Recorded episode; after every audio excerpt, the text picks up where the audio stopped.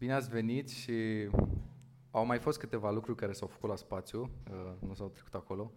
Pereții care au fost cei mai importanți și cel mai dificil de făcut.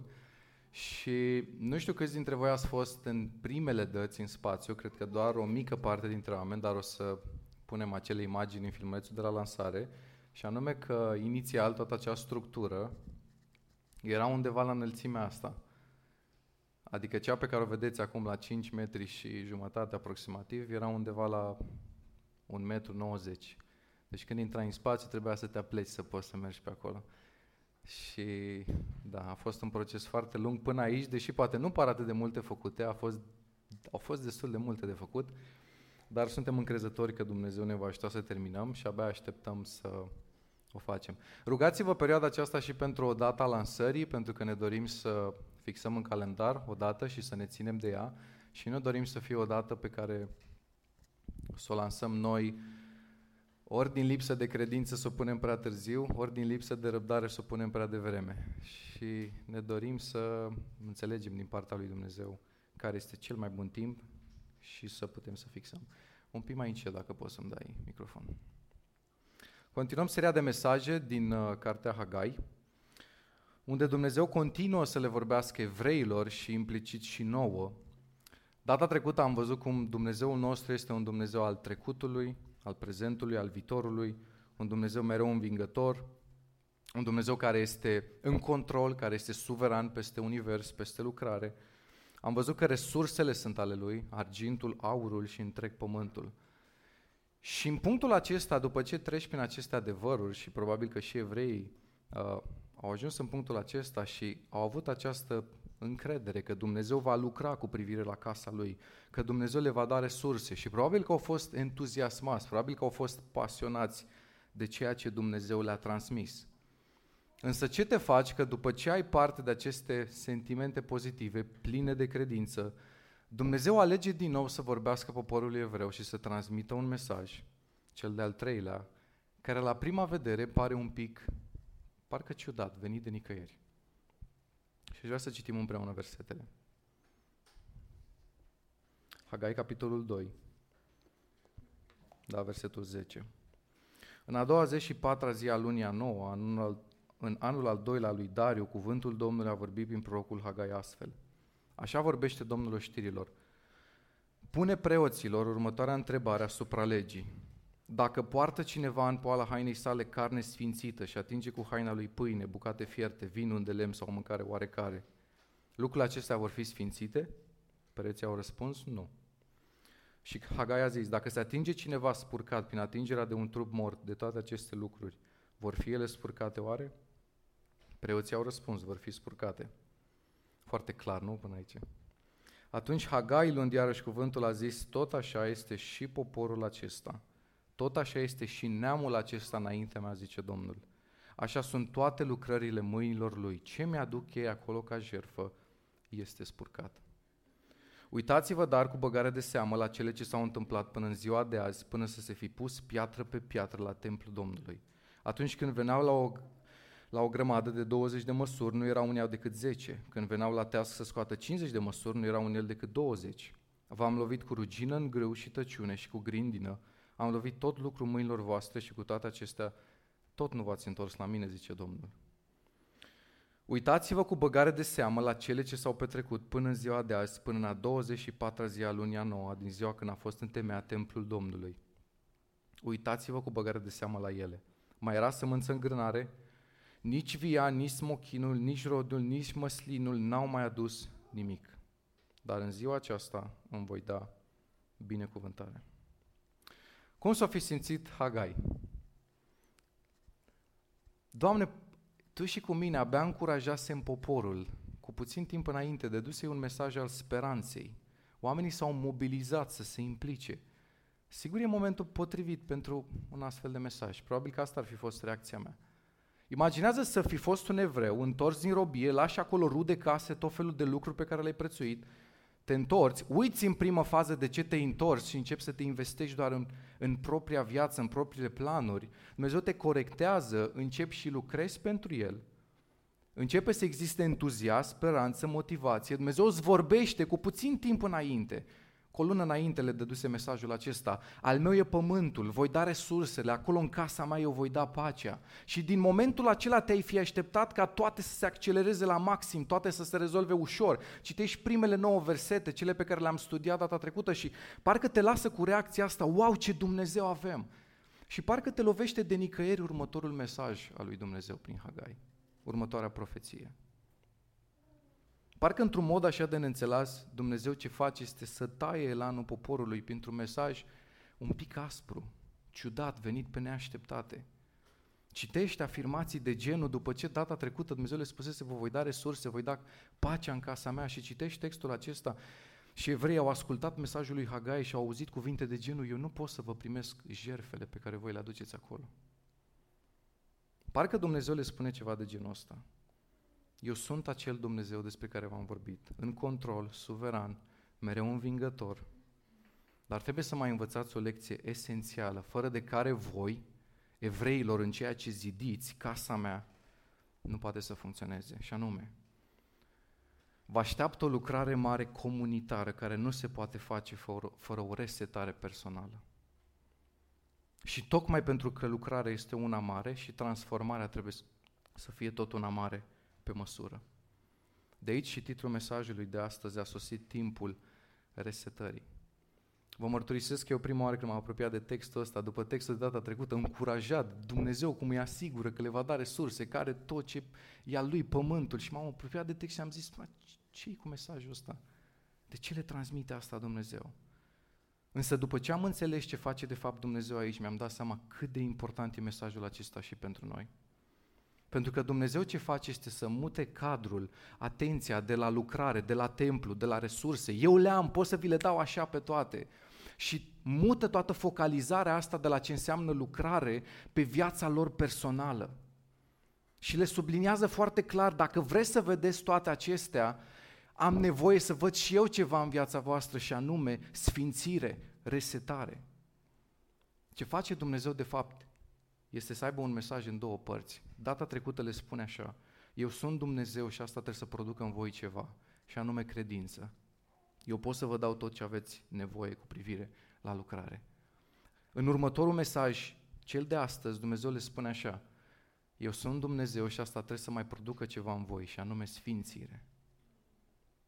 Cu alte cuvinte spune Dumnezeu, responsabilitatea este a mea să ofer resurse, dar a voastră este să vă sfințiți. Responsabilitatea mea este să vă ofer și a voastră este să vă oferiți voi mie. Evreii s-au mobilizat, însă Dumnezeu vrea să le transmită mesajul acesta. V-ați pus pe treabă, însă eu nu caut oameni activi doar în slujire, și caut oameni activi și în sfințire, în sfințirea lor personală. Sunt cel puțin trei domenii pe care le găsim în text și în toate aceste domenii Dumnezeu le accentuează un singur lucru, nevoia pe care oamenii aceștia o au de sfințire, ca să poată Dumnezeu să facă prin ei lucrarea la care a chemat. Acum, ce înseamnă să fii sfânt? Un om sfânt din punct de vedere al Scripturii aparține, dacă vreți, exclusiv lui Dumnezeu, este pus deoparte de Dumnezeu. Dacă e sfânt, ești al Lui și dacă ești al Lui, El este Cel ce stabilește normele în care noi trebuie să trăim. Sfințenia nu înseamnă sumbru, înseamnă pus deoparte. Nu știu dacă voi ați dat de această cultură, să zic, a bisericii. Eu am dat de ea în trecut, în care oamenii înțelegeau sfințenia ca fiind acei oameni care sunt mereu serioși, mereu sumbri, mereu să nu vorbească, frate, nu trebuie să vorbim, că dacă vorbim mult putem să păcătuim. Pro- promovarea așa unor oameni care să fie cât mai invizibili trebuie să se vadă Isus, nu trebuie să mă văd eu, eu trebuie să fiu undeva să nu fiu vizibil. Nu asta înseamnă sfințire. Nu înseamnă să fii sumbru, nu înseamnă să fii undeva ascuns. Sfințire înseamnă pus deoparte de Hristos, pus deoparte pentru Hristos. Sfințire înseamnă că aparții exclusiv lui Dumnezeu. Înseamnă apropiere de Dumnezeu și depărtare de păcat. Sfințenia, sfințirea filtrează viața în cele mai mici detalii prin întrebarea aceasta, ce vrea Dumnezeu de la mine? Orice gând, orice vorbă, orice faptă, orice plan, orice acțiune filtrez prin întrebarea asta care îmi ghidează existența pentru că înțeleg că a fi un credincios sfânt înseamnă că aparțin lui Dumnezeu și are dreptul de plin să-mi conducă viața. Și asta nu e o povară pentru mine și este scenariul în care îmi doresc să-mi trăiesc viața. Scriptura arată creștinul ca fiind acea persoană care face orice pentru slava lui Dumnezeu, fiind ghidat de voia lui și de planul lui, fiind mereu sub, dacă vreți, presiunea acestei întrebări în fiecare zi a vieții lui, ce vrea Dumnezeu de la mine? Și vă spuneam mai de mult că Pavel merge până într-acolo încât afirmă că până și când mâncăm să facem asta spre slava lui Dumnezeu. Și din nou, asta nu înseamnă că trebuie cumva când mâncăm să spunem, frate, eu nu mănânc că mi-e foame, eu mănânc spre slava Domnului. Nu la asta se referă textul. Însă ce vrea Pavel să sublinieze este adevărul acesta, viața creștinului trebuie să fie atât de îmbibată de Dumnezeu, încât până și lucrurile obișnuite ale vieții trebuie să aibă legătură cu Hristos. O precizare foarte importantă legată de sfințire. Dacă singura întrebare spirituală pe care ți-o pui în viață este e păcat sau nu un lucru, atunci nu cauți sfințirea, ci probabil mediocritatea. Sunt acele tipuri de întrebări, mai sunt și altele la fel, care există în viața acelui tip de oameni care doresc mereu să împingă limitele cât mai mult încât să reușească să trăiască cum vor ei, la limita păcatului dacă se poate, numai în zone gri spre negru, dar totodată să se numească și creștini. Evrei se confruntau cu astfel de probleme, de aceea Dumnezeu se uită la ei și spune, din cauza asta eu nu pot să primesc ce faceți voi și aveți nevoie de o resetare. Primul domeniu în care Dumnezeu le cere resetare. Resetat în trăirea mea. Vreau să observați cum Dumnezeu nu tratează aici lucrurile generale. Hai să vorbim, să analizăm evreilor cele 10 porunci. Dacă le faceți pe astea, treceți testul, eu sunt mulțumit și mergem mai departe. Dumnezeu discută cu ei niște lucruri mai adânci din lege și sunt întrebări pe care le pune în primul rând preoților, pentru că preoții erau cei ce cunoșteau cele mai mici detalii din lege. Și ce vreau să spun cu asta e că de multe ori ne analizăm viața, sfințirea, din perspectiva unor lucruri foarte generale. Știți stilul clasic ortodox de la noi din țară. N-am mințit, n-am dat în cap la nimeni, n-am făcut rău la nimeni, sunt bine. Însă Dumnezeu nu e interesat doar de împlinirea lucrurilor generale, ci și de aspectele adânci ale cuvântului său. Nu doar să-ți schimbe viața la suprafață, ci să te schimbe în profunzime.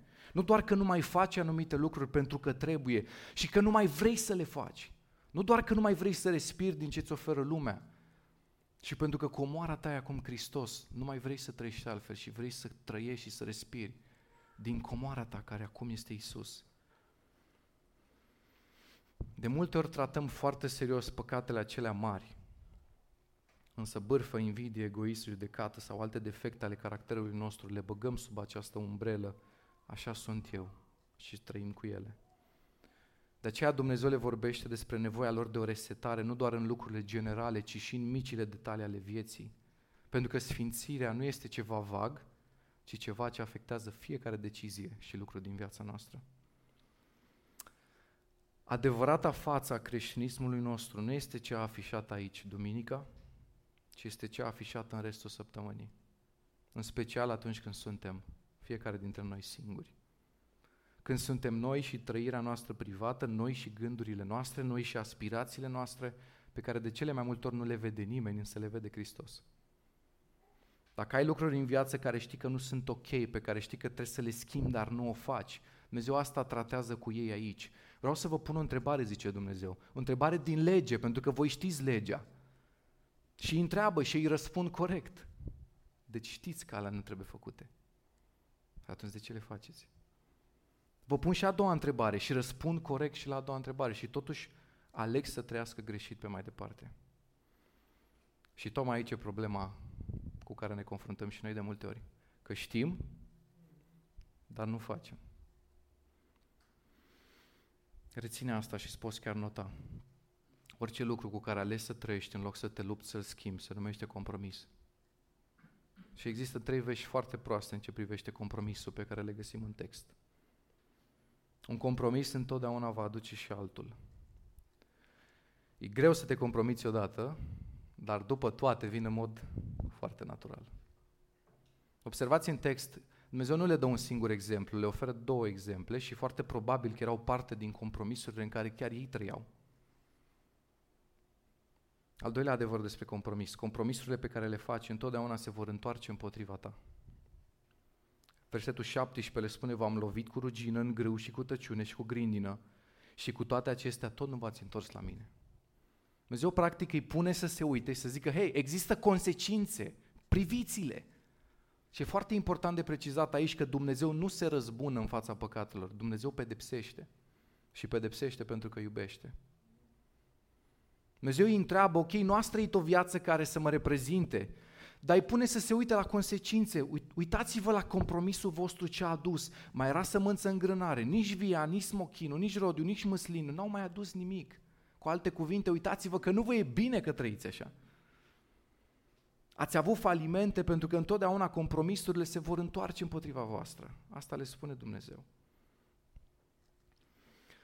Sper că suntem conștienți fiecare dintre noi că nimic din ce facem noi nu poate să fure din gloria lui Dumnezeu. Dacă gloria lui Dumnezeu ar depinde de oameni, atunci ar fi faliment total. Dumnezeu este înălțat în slavă, în glorie și faptul că îl reprezentăm noi sau nu, asta nu îl schimbă pe el. Dumnezeu este plin de slavă și nimic nu poate să schimbe asta. Manifestarea gloriei lui în viața noastră, în schimb, depinde și de noi. Cine are de suferit în toată ecuația asta atunci când ne compromitem, suntem noi, nu Dumnezeu. Un compromis întotdeauna va duce și altul. Compromisurile pe care le faci întotdeauna se vor întoarce împotriva ta. Și ultimul adevăr din text despre compromisuri, compromisurile tale vor afecta și pe alții. Gândiți-vă la asta, din pricina neascultării ajung în Babilon și sunt cel puțin două generații de evrei care se nasc în Babilon și au fost afectați într-un mod direct de compromisurile părinților lor. Dacă ne gândim la cartea Ezra, care merge în paralel cu Hagai, ne este dezvolit încă un aspect, poate aș spune eu unul din cele mai triste din întreaga Scriptură, exemple de cum compromisul nostru poate afecta și pe ceilalți. Cât timp au fost în Babilon, evreii, bărbații s-au căsătorit cu femeile păgâne care slujeau altor Dumnezei. Și acum au fost puși față în față cu tragedia pe care o să vă citesc acum, din Ezra 10. Preotul Ezra s-a sculat și le-a zis, ați păcătuit luând femei străine și ați făcut pe Israel și mai vinovat. Mărturisiți-vă acum greșeala înaintea Domnului Dumnezeului părinților voștri și faceți voia Lui. Despărțiți-vă de popoarele țării și de femeile străine. Toată adunarea a răspuns cu glas tare, trebuie să facem cum ai zis. Vreau să vă puneți un pic în, în, în evenimentul de atunci, în scena de atunci, să trebuiască ca bărbații să-și lase soțiile și probabil că și copiii, pentru că erau din popoare străine. Imaginați-vă despărțirea în momentul respectiv. Gândiți-vă la tragedia asta. Și la prima vedere am fi tentat să zicem, dar de ce trebuie să facă Dumnezeu asta? Întrebarea e alta. De ce trebuia poporul să accepte compromisul făcând ce a făcut? Și ca să răspundem și la întrebarea de ce era nevoie ca Dumnezeu să facă asta, vreau să reținem un adevăr. Întotdeauna miza în lumea lui Dumnezeu este cu mult mai mare decât înțelegem noi și întotdeauna compromisul face mult mai mult rău decât putem gândi noi. Dacă evreii ar fi continuat așa și seminția lor ar fi fost afectată, Hristos trebuia să se nască din seminția lui Iuda. Hristos nu ar mai fi putut să se nască așa cum era plănuit și profețit, pentru că semințiile evreilor s-ar fi stricat. Nu ar mai fi fost curate, dacă vreți. Chiar și în Apocalipsa, capitolul 5, ni se spune chiar și acolo, nu plânge, iată că leul din seminția lui Iuda, întotdeauna se face precizarea aceasta, amintindu-ne de faptul că Isus este profețit să se nască din Iuda. Multe dintre lucrurile pe care Dumnezeu a fost constrâns să le facă, nu le-a făcut pentru că a vrut El, a fost voia Lui, ci păcatul poporului a dus acolo. Ei au ales varianta compromisului și Dumnezeu a trebuit să repare greșeala lor. Și e ciudat că într-un final ne uităm parcă tot la Dumnezeu și ni se pare, băi, exagerat să-i pună să se despartă de soții, de copii. Însă dacă Dumnezeu nu repara acolo situația, lucrurile și s-ar fi întâmplat acest lucru cu semințiile evreilor, Hristos nu mai putea să se nască așa cum a fost profețit. Și dacă Hristos nu se năștea, nimeni nu mai putea să fie mântuit. Și dintr-o dată când te uiți la asta, te uiți la tragedia asta provocată în Ezra, îți dai seama că Dumnezeu prevenea de fapt o tragedie și mai mare. Însă compromisul nostru întotdeauna o să afecteze și pe ceilalți. Într-o măsură mai mare sau mai mică, dar întotdeauna o va face. Ajungem în viață să dăm cu capul, ajungem în viață în posturi atât de ciudate și întotdeauna rădăcina sunt deciziile noastre făcute fără El care ne-au dus acolo. Când ești încăpățânat, te expui la o lecție pe propria ta piele. De aceea Psalmul 32 ne spune, nu fi ca un cal sau ca un catâr fără discernământ, care nu mai strunit cu un frâu și cu o zăbală se apropie de tine. Scriptura poate să fie lecția noastră, să învățăm din greșelile altora, dar dacă nu ascultăm de ea, falimentul va fi propria noastră lecție. Sfințenia nu e o haină pe care o îmbraci duminica, ci un stil de viață zilnic. Doamne ajută-ne cu asta. Nu există viață cu Dumnezeu fără sfințire, pentru că viața cu Dumnezeu egal sfințire întotdeauna. Ce mi se pare mie interesant este că Dumnezeu nu condamnă, și ascultați-mă până la capăt, păcătuirea lor, ci trăirea lor în păcat care le afecta viața. Cu alte cuvinte, Dumnezeu nu are așteptarea de la ei și nici de la noi să fim cumva oameni perfecți. Știe că suntem într-un proces, vom mai falimenta. Însă are așteptarea să căutăm într-un mod real, într-un mod activ și intenționat sfințirea. Nu noi producem sfințirea, dar participăm activ în sfințirea noastră, prin trăirea noastră. Și încă un aspect foarte, foarte important pe care și eu l-am experimentat atunci când am plecat dintr-un mediu, cum spunem noi, mai legalist.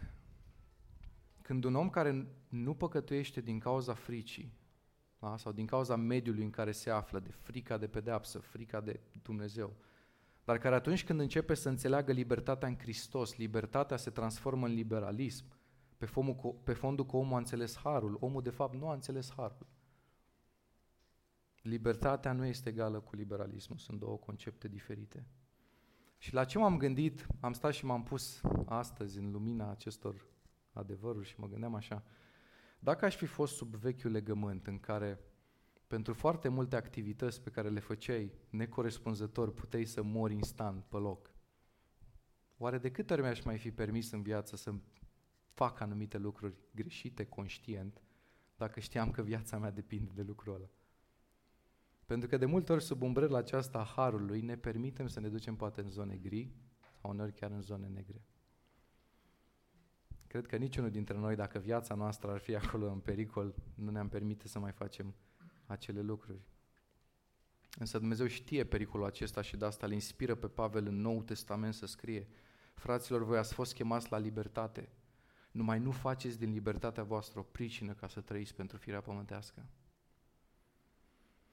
Ce vreau să observăm în Hagai împreună este că mesajul lui Dumnezeu nu se îndreaptă către cei care nu-L cunosc pe Dumnezeu. Oamenii aceștia cunoșteau despre Dumnezeu, cunoșteau legea, mesajele profeților, responsabilitatea de a se întoarce în țară, să rezidească templu, știa ce, știau ce așteptări are Dumnezeu în ce privește viața lor. Cu alte cuvinte, problemele oamenilor din Hagai nu sunt problemele oamenilor care nu-L urmează pe Dumnezeu. Și în primul rând, problemele oamenilor care îl urmează, îl cunosc, îi citesc legea, se închină merg la templu, participă la zidirea templului, fac lucruri pentru Dumnezeu, însă în viața cărora lipsește sfințenia. Însă Dumnezeu merge mai departe și le mai vorbește despre un domeniu în care au nevoie să fie resetați. Resetat în trăirea mea și doi, resetat în slujirea mea. Îmi place foarte mult o, o propoziție pe care am găsit-o într-un comentariu Cuvântul ebraic tradus sfânt provine dintr-un termen care înseamnă separat. Prin urmare, ceea ce este sfânt este pus deoparte pentru o întrebuințare specială, considerat sacru, curat și pur. Pus deoparte pentru o întrebuințare specială, considerat sacru. Asta ar trebui să fii tu și asta ar trebui să fiu eu. Noi nu suntem speciali prin noi înșine, Însă sfințenia poate face cu noi lucrări speciale pe care Dumnezeu le consideră sacre. Gândește-te cât de tare e chestia asta. Nu există lucru mai special și sacru pe care să-l poți face în viață decât să prindă Dumnezeu chip în tine. Voi să-mi fiți sfinți, spunea Dumnezeu în Levitic, că eu sunt sfânt, eu, Domnul, eu v-am pus deoparte dintre popoare ca să fiți ai mei. Haideți să vedem ce le spune Dumnezeu legat de slujirea lor. Pentru ca să arate de ce nu le primește jerfele, Dumnezeu folosește două imagini din Vechiul Legământ. Prima imagine. Un lucru sfințit nu poate fi sfințit prin atingerea altor lucruri. A doua imagine, dacă cineva spurcat prin atingere de un trup mort se va atinge de un lucru, acel lucru va fi și el spurcat. Ca să simplificăm lucrurile, folosind aceste două imagini, Dumnezeu vrea să le spună următorul lucru. Pe de o parte, atingerea lor de lucrurile sfinte nu îi sfințește și pe de altă parte că jerfele lor aduse după lege sunt necurate din cauza că ei sunt necurați. Cu alte cuvinte, trebuie să fim sfinți ca să fim mai Lui, apoi trebuie să fim sfinți ca să-i putem sluji Lui. Și asta este ordinea în care Dumnezeu dorește să așezăm și să înțelegem lucrurile. Trebuie să fim resetați în trăirea noastră ca să putem să fim resetați și în slujirea noastră. Pentru că problemele lor nu au început de la slujire și niciodată nu încep de acolo. Problema a început din viața lor personală, pentru că din viața personală, atunci când se ajunge la slujire, activitatea spirituală este și afectată. Chiar dacă ne aflăm într-un cadru sfânt duminică, simpla asociere cu lucrurile sfinte nu ne sfințește, asta vrea Dumnezeu să le spună. Nu putem să dăm de la unul la altul, băi, ia și tu niște sfințenie, Edi, dă tu mai departe, ia un kilogram, două, nu merge așa. A, alții te pot inspira într-adevăr ca să cauți sfințirea, dar totul începe de la trăire și apoi ajunge la slujire. Și Dumnezeu le spune că trăirea lor a fost afectată până în punctul în care și slujirea lor a fost afectată. Jerfele lor au fost afectate. Reține asta și notează, ți este un gând care cumva m-a, m-a impactat foarte mult pe care Dumnezeu mi l-a dat. Când trăirea zilnică suferă, slujirea suferă. Când slujirea suferă, biserica suferă. Și când biserica suferă, Hristos suferă pentru că e biserica Lui. Cred că cu toții suntem conștienți că suntem într-o perioadă în care credem și avem siguranța că Dumnezeu are un plan pe care vrea să-l facă cu noi. Însă planurile Lui niciodată nu pot scuza trăirea noastră. Absolut niciodată. Pentru că se prea poate în tot freamătul acesta legat de lucrare, nevoi, haide să lucrăm, dregem, mutăm munții, ne focusăm pe slujire, dar uităm de trăire. Ne focusăm pe ce trebuie să facem și uităm că înainte de a sluji trebuie să fim. Să fim ceea ce El ne cere și El ne cere să fim oameni sfinți. Dumnezeu le spune evreilor că modul în care trăiesc afectează și jertfa pe care ei o aduc. Și Dumnezeu se uită la ei și spune, hei, uite cum trăiți voi, uite ce faceți și apoi se uită spre slujirea lor și spune, acea slujire eu nu o pot primi din motivele astea. Ce m-a impactat foarte mult este cuvântul acesta. Dumnezeu nu folosește doar ideea de necurat și spune spurcat. Ca să fie un cuvânt ăsta care să te zgârie cumva așa pe cât de mult urăște Dumnezeu să slujim, dar fără să trăim. Ne-am uitat la primul capitol din Hagai și am văzut că slujirea fără sacrificiu nu, nu face decât să amorțească lucrarea Domnului, pentru că ea întârzia. Însă slujirea fără sfințenie nu face altceva decât să omoare lucrarea Domnului. Și și pe tine, și pe mine. Resetat în trăirea mea, în slujirea mea și trei, resetat în statornicia mea. Mesajele lui Hagai alternează între mustrare și încurajare. Primul și al treilea sunt mustrări și al doilea și al patrulea sunt încurajări. Și motivele sunt mai multe, însă unul din cele mai evidente motive pentru care Dumnezeu trece ba de la încurajare la mustrare, ba de la încurajare la mustrare, este că le lipsea statornicia în ceea ce Dumnezeu le vorbea. O problemă cu care și noi ne confruntăm la fel ca evrei. Nu știu dacă aș citi cartea Judecător, dar un lucru pe care o să-l găsiți constant acolo este că cred că în fiecare capitol, la sfârșit, când judecătorul moare, se face remarca aceasta că din nou poporul lui Dumnezeu a făcut ce nu place Domnului. Iarăși Dumnezeu ridica un judecător, iarăși lucrurile se îndreptau, lucrurile mergeau mai bine, se duceau în direcția cea bună, iar se întâmpla asta, iar se făcea precizarea. Din nou copiii lui Dumnezeu au făcut ce nu plăcea Domnului. O lipsă totală de statornicie. Și gândiți-vă și la evrei noștri din Hagai. Iau o decizie bună, se întorc în țară și când ajung în țară, aproximativ 15 ani, nu fac nimic. Dumnezeu îi corectează, încep să pun pe treabă, după aia la un dat iarăși se opresc câțiva ani și tot așa. O lipsă de perseverență în ce înseamnă viața și modul în care este trăită. Și Dumnezeu le reamintește, am discutat data trecută de legământul făcut la ieșirea din Egipt. De ce le reamintește? Unul dintre motive este și ăsta. Chiar încă de atunci, statornicia era una dintre lucrurile care nu-i caracterizaseră niciodată pe evrei. Dumnezeu îi hrănea, le dădea să bea, îi îmbrăca, întâmpina o nouă piedică și din nou, o să murim în pustiul acesta. După aia, iarăși Dumnezeu făcea o minune, iarăși le arăta că e cu ei, iarăși erau cu mâinile pe sus și lăudau pe Dumnezeu, că Dumnezeu e cu noi și așa mai departe. Doamne, Tu ai lucrat. A doua zi, iar o încercare și din nou pe buzele lor era pronunțat același lucru. Egiptul, să ne întoarcem acolo.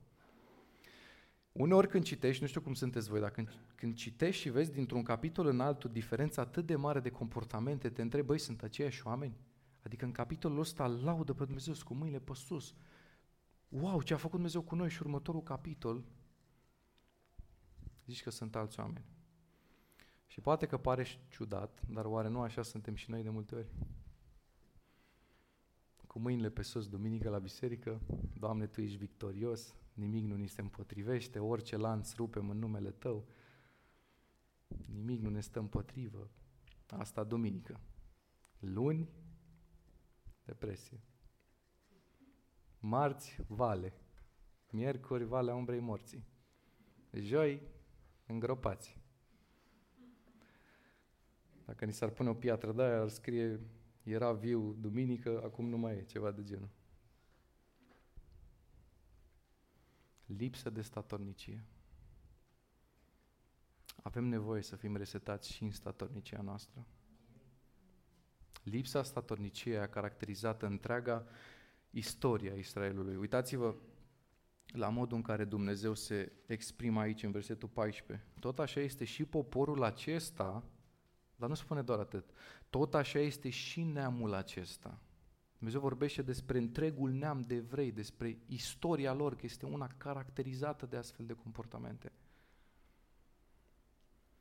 După toate aceste versete, după toate aceste domenii în care Dumnezeu le explică că trebuie să se reseteze, un lucru caracterizează întreaga dorință a lui Dumnezeu din tot pasajul și anume că ei trebuie să se sfințească și totodată le explică motivul pentru care ei nu aveau izbând în ceea ce făceau, pentru că sfințenia lipsea.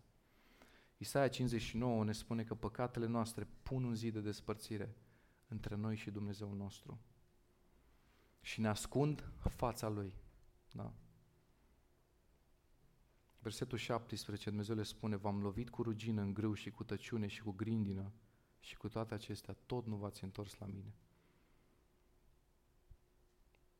Un lucru pe care îl văd în versetul acesta este că Dumnezeu le spune, privește trecutul, privește trecutul și înțelege-l.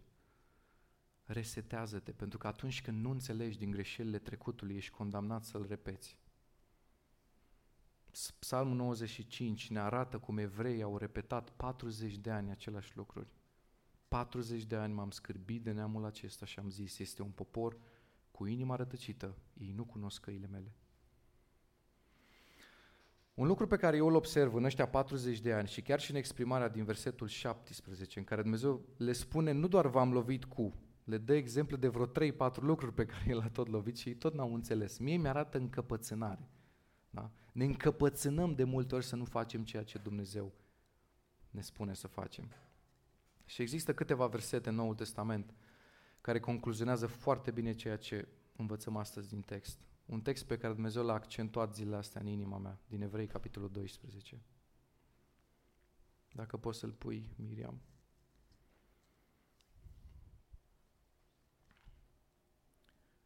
Evrei 12, de la versetul 12. Întăriți-vă dar mâinile obosite și genunchii slăbănogiți. Croiți cărări drepte cu picioarele voastre, pentru că cel ce șchiopătă să nu se abată din cale, ci mai degrabă să fie vindecat. Uitați următorul verset.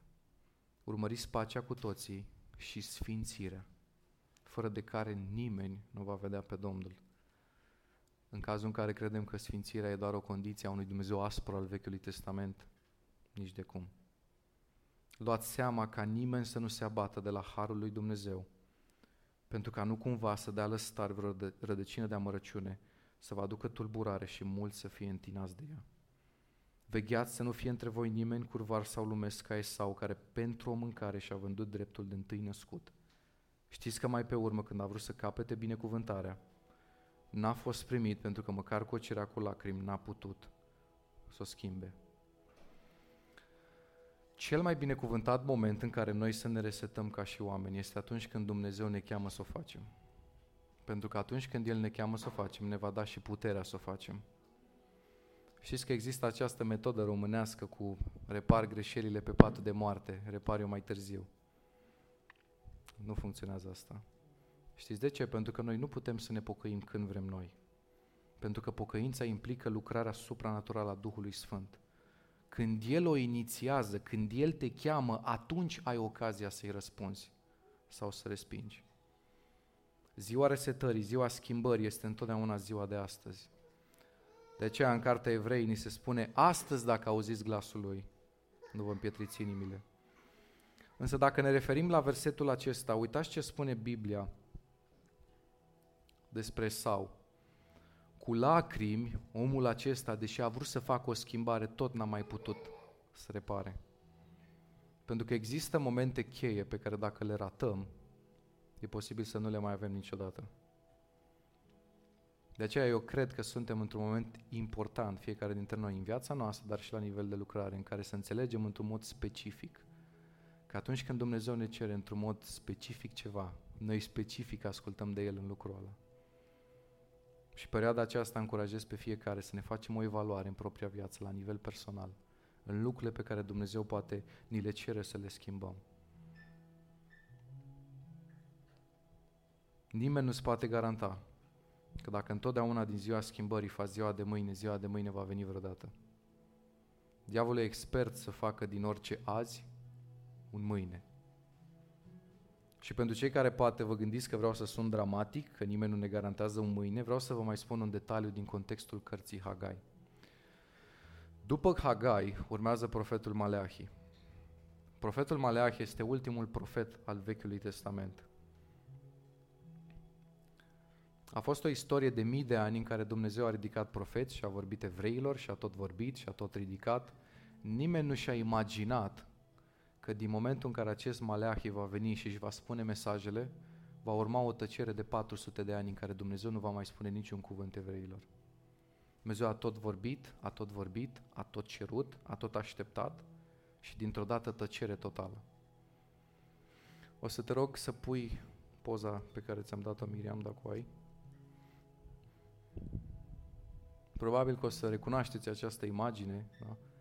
la zidul plângerii un fel de manifest al evreilor pentru faptul că vocea lui Dumnezeu nu se mai aude în Israel. Ultimul profet, Maleahi, dacă vă uitați în carte și vedeți ultimul cuvânt al cărții care este folosit acolo, este cuvântul blestem. Asta este ultimul cuvânt cu care se încheie cartea Maleahi. Pentru că nu există nicio binecuvântare în afara ascultării de Dumnezeu și în afara voii Lui. Risipă, ruină, pierdere de timp, avem niște ziduri de astea în care putem să vorbim pereților, însă Hristos nu mai e cu noi. Teologii au numit perioada asta, perioada neagră, această perioadă de 400 de ani în care Dumnezeu nu le-a mai vorbit. Și nu cred că există perspectivă mai tristă în viață decât perspectiva unei vieți în care Dumnezeu să nu-ți mai vorbească. Însă mă întorc la versetul cu Esau. Există momente cheie de care trebuie să profităm și să ascultăm atunci când El ne spune ce să facem. Despre Sau spune că cu lacrimi a încercat la un moment dat să-și mai recupereze ceea ce pierduse și era prea târziu. Când Dumnezeu are de făcut o lucrare, nu-i vorba că noi trebuie să mutăm munții să o facem, nu trebuie să-i stăm în cale. El vrea să o facă. Și ca să o facă prin noi, are nevoie de oameni sfinți care se pun deoparte pentru El. Dă un reset azi împreună cu mine în viața personală, în slujirea ta, ai grijă la slujirea ta, să nu uităm pe cine slujim. Chiar dacă e un legământ diferit, noul legământ, este același Dumnezeu. Asta să nu uităm. Sfințenia nu e opțională, e esențială și e o poruncă, nu e o recomandare niciodată. place foarte mult psalmul 5, unde Biblia ne spune că sfințenia este podoaba casei lui. O podoabă este ceva prețuit, este ceva ce vorbește despre ce se întâmplă acolo, despre ceea ce reprezintă acolo. Și dintre toate lucrurile pe care Dumnezeu putea să le vorbească despre casa lui, El spune, sfințenia este podoaba casei mele. O biserică fără sfințenie poate să atragă oameni, dar nu-L va atrage pe Dumnezeu niciodată. Pentru că dacă casa lui are ca podoabă sfințenia, dacă sfințenia lipsește și Dumnezeu va lipsi garantat. Sfințenia este magnetul, dacă vreți, care atrage prezența lui Dumnezeu peste viața noastră, peste comunitate. Nu e nevoie toată ziua să-L implorăm, Doamne, vino, Doamne, lucrează. Dacă suntem oameni care vrem să fim resetați și să fim sfinți pentru El, Dumnezeu va fi prezent fără dar și poate.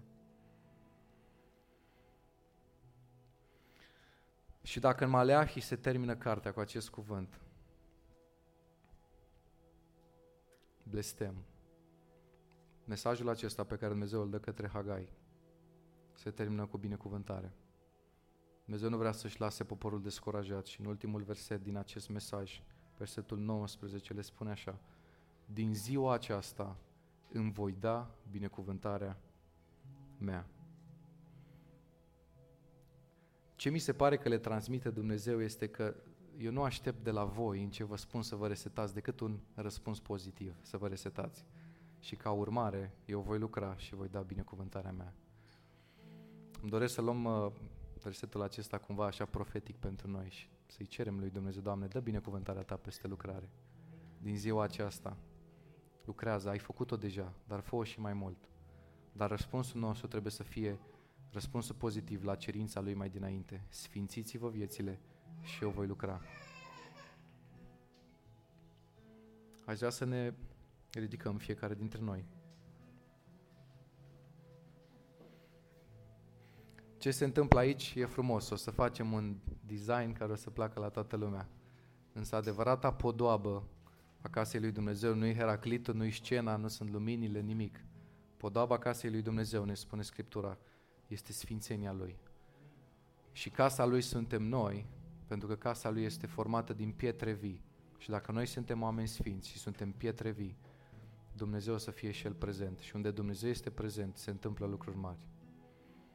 Să punem la inimă acest mesaj al lui Hagai, în care Dumnezeu, după ce entuziasmează poporul, că al lui e pământul, al lui sunt resursele, parcă pune un pic frână și spune, nu uitați totuși un lucru, eu sunt sfânt, rețineți asta fiți sfinți și eu voi lucra acolo și îmi voi arăta slava. Amin. Haideți să ne rugăm împreună.